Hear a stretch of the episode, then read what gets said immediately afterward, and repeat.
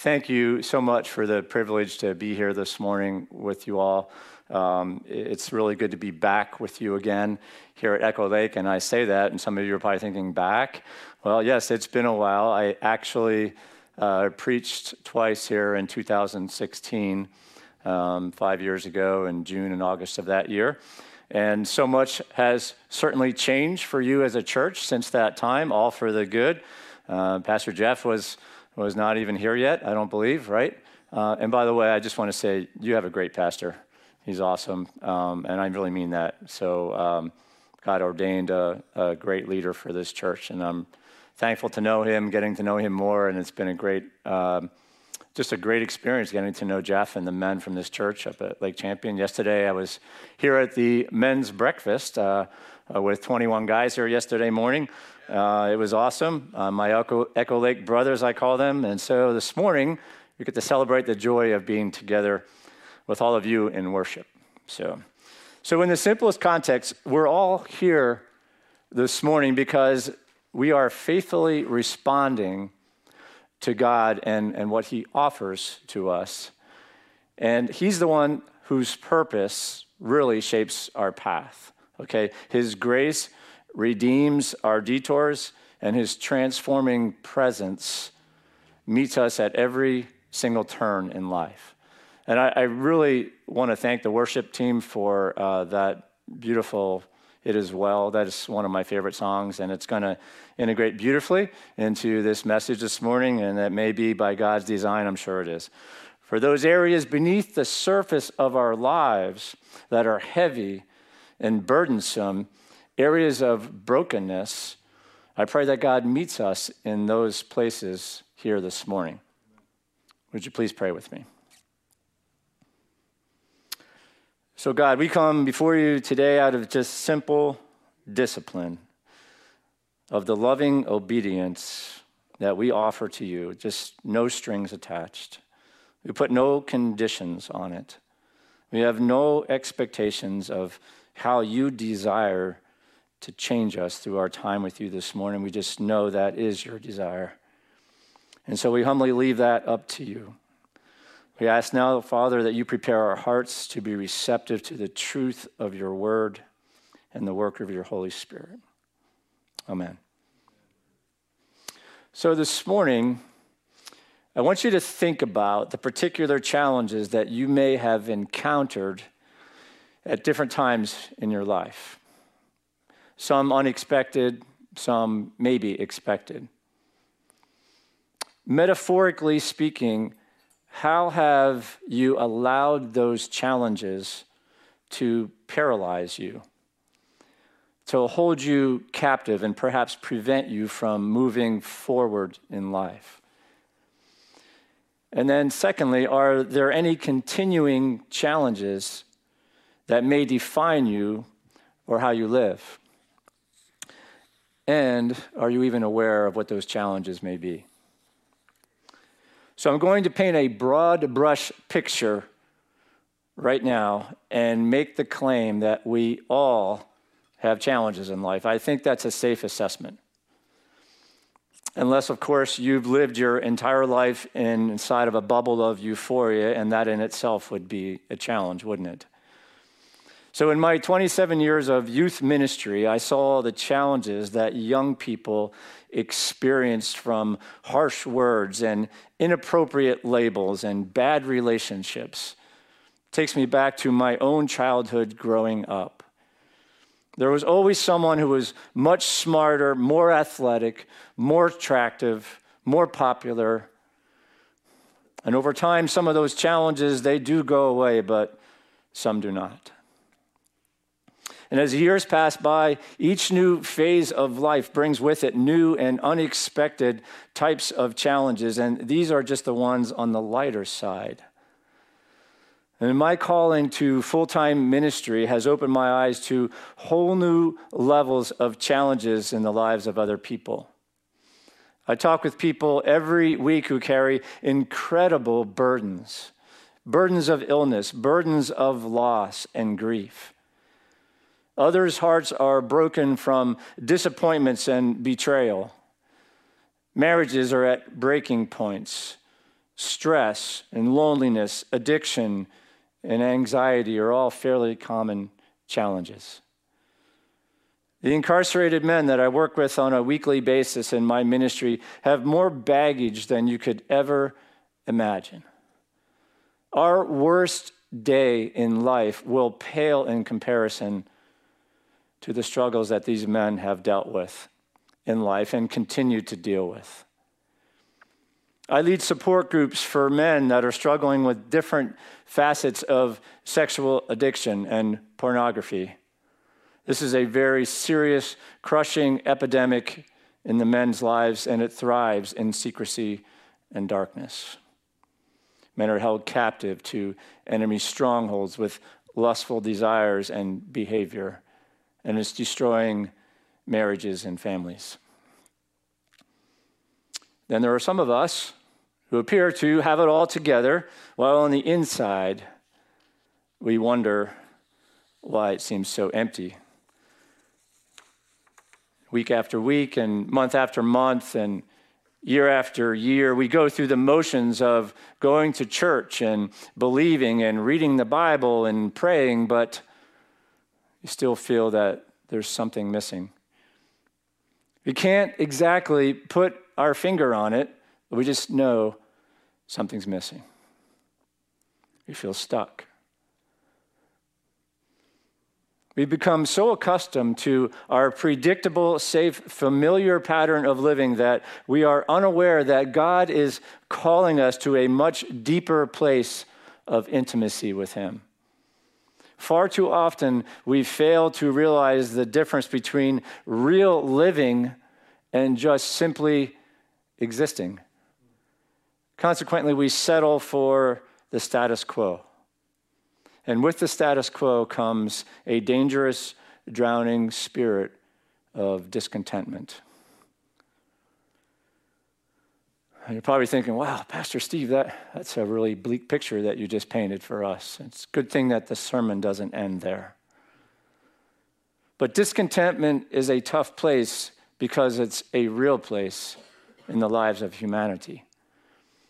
And so this morning, I invite you to join me as we immerse ourselves into a scripture passage from the fifth chapter of John, an encounter with Jesus at the pool of Bethesda. In Aramaic, Bethesda means house of grace, and in Hebrew, it means house of mercy. The name and meaning of the pool, the pool of Bethesda, gives a hint of the encounter that is about to take place that day. Please follow along as I read the sermon text for this morning, John 5, verses 1 through 11. Sometime later, Jesus went up to Jerusalem for one of the Jewish festivals. Now, there is in Jerusalem near the sheep gate a pool, which in Aramaic is called Bethesda, which is surrounded by five covered colonnades. Those are porches. Here, a great number of disabled people used to lie the blind, the lame, the paralyzed. One who was there had been an invalid for 38 years. When Jesus saw him lying there and learned that he had been in this condition for a long time, he asked him, Do you want to get well? Sir, the invalid replied, I have no one to help me into the pool when the water is stirred. While I am trying to get in, someone else goes down ahead of me. Then Jesus said to him, Get up, pick up your mat, and walk. At once, the man was cured. He picked up his mat and walked. The day on which this took place was a Sabbath. And so the Jews said to the man who had been healed, it is the Sabbath. The law forbids you to carry your mat. But he replied, The man who made me well said to me, Pick up your mat and walk. The man who made me well. Hmm. When we read this passage, the tendency is to focus on this act of miraculous healing that takes place in the life of this man, the invalid. But if that is all we see, we miss the context, and then we miss the context of the interaction between Jesus and this man, then we miss a significant point of this text. At the very least, let's agree in one way or another that we all need help. That we often find ourselves unable to do the things that we want to do or ought to do. Because, in a sense, we are helpless, weak, in need of something.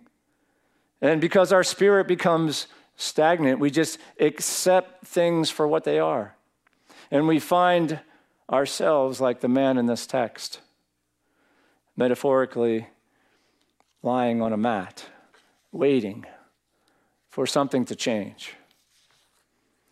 Our text shows us a man that's ill for 38 years, lying beside a pool of water, waiting for the slim possibility that his life might change. 38 years. These individuals hanging out at the pool of Bethesda they're most likely unable to earn a living. They're often ostracized by their community. To endure chronic illness or have disabilities was not only a physical hardship, but an impenetrable barrier to the normal way of living. We don't know the cause of this man's suffering. We just know that for a very long time, he has been unable to do the things that most of us take for granted. But apparently, even after 38 years, he still has a sliver of hope. Otherwise, why would he be there? And so this man took his place with many sick, disabled individuals who came to this area, some literally living by the sides of this pool, waiting for an opportunity to be healed. The tradition of this pool was supposedly its healing properties. And those that gathered there were hoping to receive one of the healings that reportedly transpired whenever an angel miraculously stirred the troubled waters, or troubled the waters, or stirred the waters. How do we know that? Well, if you look carefully at the text, you'll see that the verses do not include a verse 4 they jump from verse 3 to verse 5. And then there's usually a superscript or a footnote that takes you to the bottom of the page to explain why verse 4 is missing. There's an omission there. Verse 3 would be longer. It would read Here a great number of disabled people used to lie the blind, the lame, the paralyzed, which is where it stops right now. But in other versions of Scripture, it says this, and they waited for the moving of the waters. That would have been added to the ending of verse 3. And then the missing verse 4 would read as follows From time to time, an angel of the Lord would come down and stir up the waters, the first one into the pool. After each such disturbance, would be cured of whatever disease he had. Scholars who make a career out of comparing manuscripts of the Greek New Testament have discovered that verse 4 was likely not original, and therefore many modern Bible translations have omitted it. If you have an older version of the King James Bible, you may have verse 3 in its entirety as well as verse 4. Also, the idea that an angel stirred the waters at a given time during the year was considered to be superstitious. It was more likely to be the result of a natural spring in that area. If you've ever seen a natural spring, it has movement of the waters all the time. Which is why verse 7 mentions the stirring of the water, but it does not mention the angel. It's likely that John, the author of this gospel, knew of the superstitious belief about the waters of Bethesda, but he chose to leave it out for a specific reason. Perhaps he did not wish to endorse the speculation of inconsistent healing from the water, so that the readers of this gospel would focus more on the true and more significant healing that was about to take place that day. Jesus, the friend of sinners, the compassionate man, the divine healer, clearly present in this text. But he doesn't throw a big healing party for everyone that was there that day. Remember, there was five colonnades, five covered porches. He didn't just empty those porches and say, hey, come on down. I'm going to lay hands on all of you. You're all going to be healed. He didn't do that. The value of a story like this, and the reason it is in the Gospels, is not only to reveal who Jesus was, but to show us how God deals with weakness and helplessness. Jesus went up to one man. One man. Was it the helplessness of this man that drew Jesus to him? The man was not drawn to Jesus. He didn't know it was Jesus. In our own weakness and our own helplessness, we may not even realize or recognize that God is present. Something strange happens next in verse 6.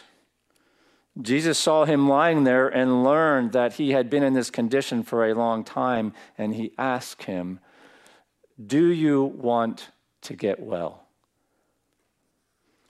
The compassionate Jesus takes a look at this man lying on the ground, knowing he has been ill for quite some time, and asks him, Do you want to get well? Our first thoughts might be what was he thinking? Seems somewhat insulting, doesn't it? That question. Why did Jesus ask such an obvious question? Knowing that Jesus does not have a reputation of asking sarcastic or foolish questions, it should tell us that this question was not meant to be insensitive, it was meant to be insightful. Jesus obviously knew this man needed, he needed to get well. But that's not the question that Jesus asked him. He asked the man if he wanted to get well. Do you want to get well? It was by all means an appropriate and legitimate question for Jesus to ask because you can't always help someone who needs help if they truly don't want help. Those of you who have raised children, you may be familiar with that. Did you ever try to help one of your children when they're stuck doing something? And you go to them very compassionately and say, Oh, honey, do you need help? And they'll say, Nope, I'm fine. And they're struggling. The answer was not as obvious as it must have seemed then or to us now. Jesus truly wanted to know did the man really want to be made well or not? Did he want to be healed? In some of the older translations of this text, the question is phrased differently. It says, Do you want to be made whole? What about us? Do we want to get well? Do you and I want to be made whole? Through the healing that Christ will offer us. You know, 30 years ago at the Lake Champion Men's Weekend, that's the, the men's retreat that Jeff referred to. It's been going on for a long time, well over 30 years. And so, over 30 years ago, when I went there for the very first time, long before I was on staff with Priority One, I was lying on my own mat. I didn't even know I was sick. Spiritually, I was lost. I needed to be made whole. I needed to be healed. That weekend, the Jesus that I didn't know asked me the same question Steve, do you want to get well? It was an unexpected and provocative and challenging and uncomfortable question. It gets your attention right away because it confronts you with the challenge of change. You see, some people, they want all the benefits of change, but they don't want to change. Do you want to get well? That question meant for me what it meant for the lame man in this story. Was I really willing, really willing to let go of my old way of life? Fortunately, I made up my mind at that moment that it was time for a change. When we read this text, the man's response to Jesus is surprising and somewhat frustrating. One would expect him to just yell, yell out to Jesus, Yes, of course I want to get well. Right now, I want to be healed. But instead, his response was not positive at all. And he actually avoided the question. Verse 7, he said, Sir, I have no one to help me into the pool when the water is stirred. While I'm trying to get in, someone else goes down ahead of me. The man's preference was to give excuses for the situation that he was in. In reality, he might have been saying, I can't be healed. I've tried. I've done everything I know. I want to get into that water where I can be healed, but I lack the ability. I have no one to help me. I'm ready to give up. I have no hope. His words suggest that he was trying to shift the blame to others for his own circumstances. It was their fault because they had not given him the help that he needed.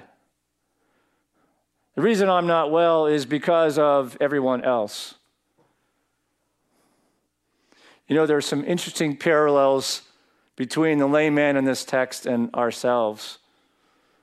It's not my fault, right? It's not my fault my marriage is on the rocks. It's not my fault I can't find a job. It's not my fault I can't stop watching pornography. It's not my fault I can't forgive that person. It's always someone else's responsibility or obligation.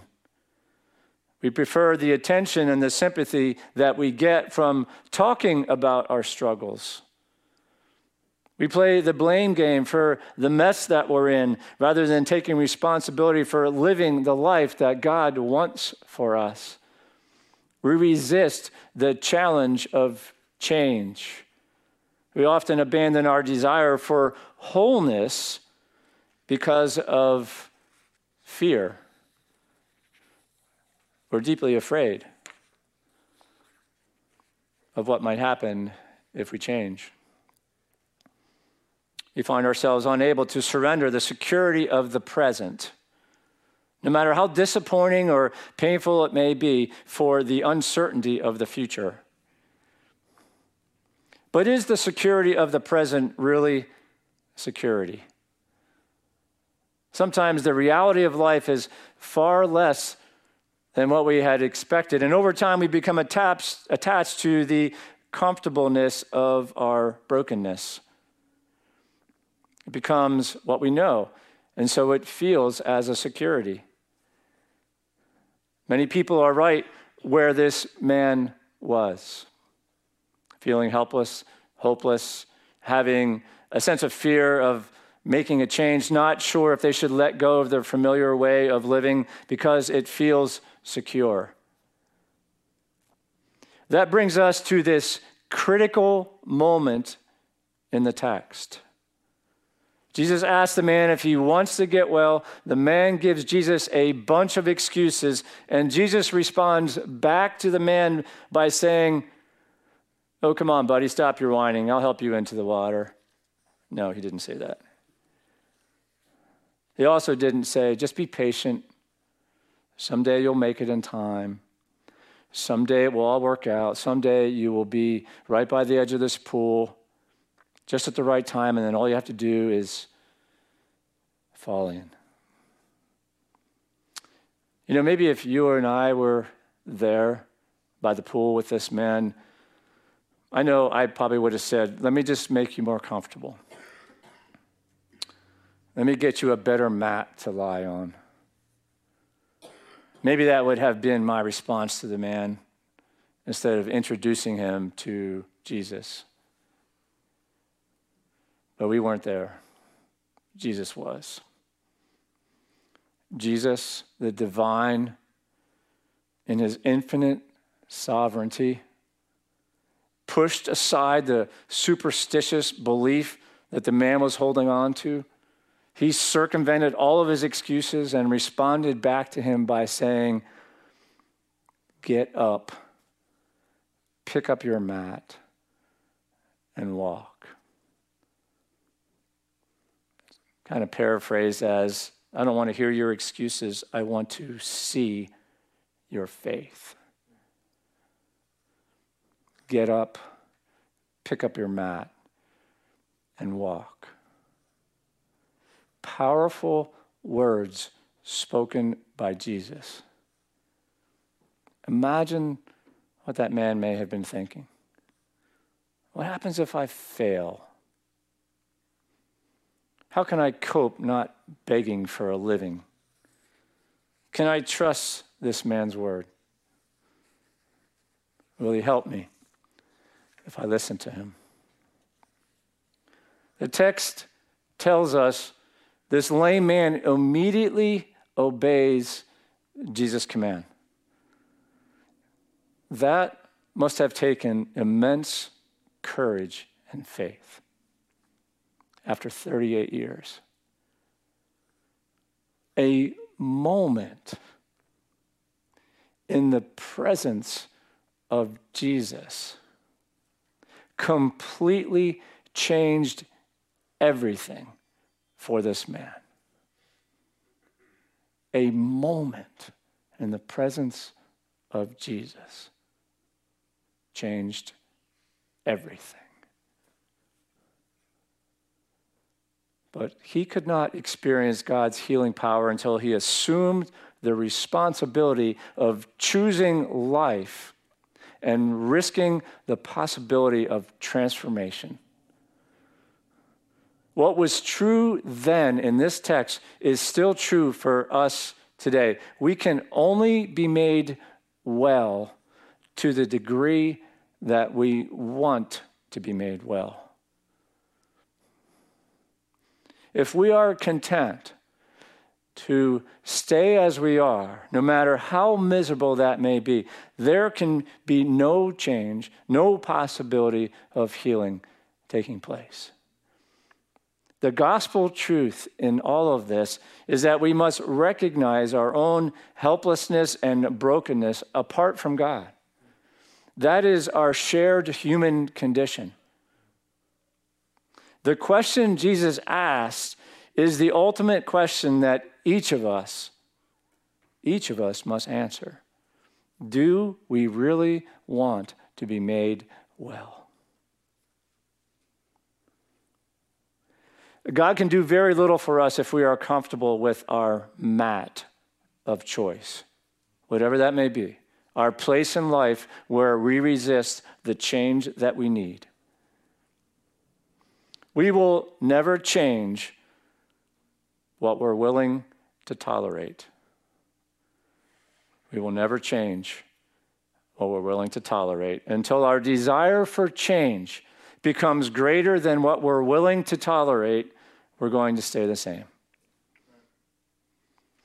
We have this innate ability to adjust to just about any kind of circumstances in order to survive. But that's our problem. We too often settle for surviving rather than striving toward authentic living in Christ. Jesus' question to the man about the healing of his physical condition was not the main point of this text at all. The question behind the question that Jesus asked is a much deeper question for all of us. And it's what is it that we really need from God? I'm afraid that many of us don't really know the answer to that. What is it that we really need from God? What does God offer us? The spiritual well being Christ offers to all of us is greater than our physical well being. It has to do with the sickness of our souls. St. Augustine said it very well. We are all restless until we find our rest in Thee. This is what God offers to us through Christ rest for our souls. And that song, It Is Well With My Soul, now you understand why that's so important. But maybe we have something different in mind. Maybe we really don't want to be made well. Maybe we want to stay the way we are. Maybe we feel safe just carrying that mat around, just in case something comes up, another challenge, and we throw it on the ground and say, I'm just going to hang out on this mat.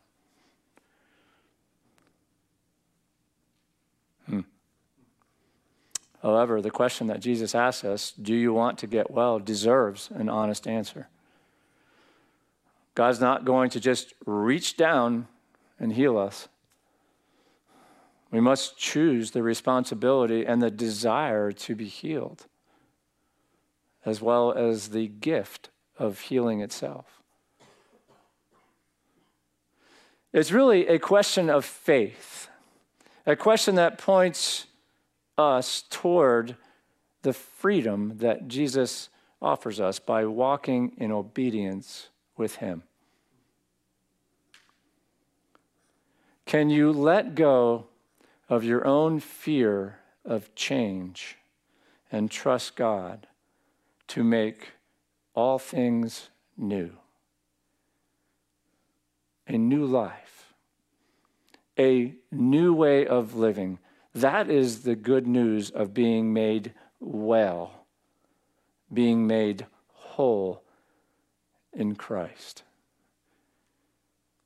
If you and I really want to be made well, then we must respond to the words from Jesus, his invitation to us in this text and here this morning. Get up, pick up your mat, and walk.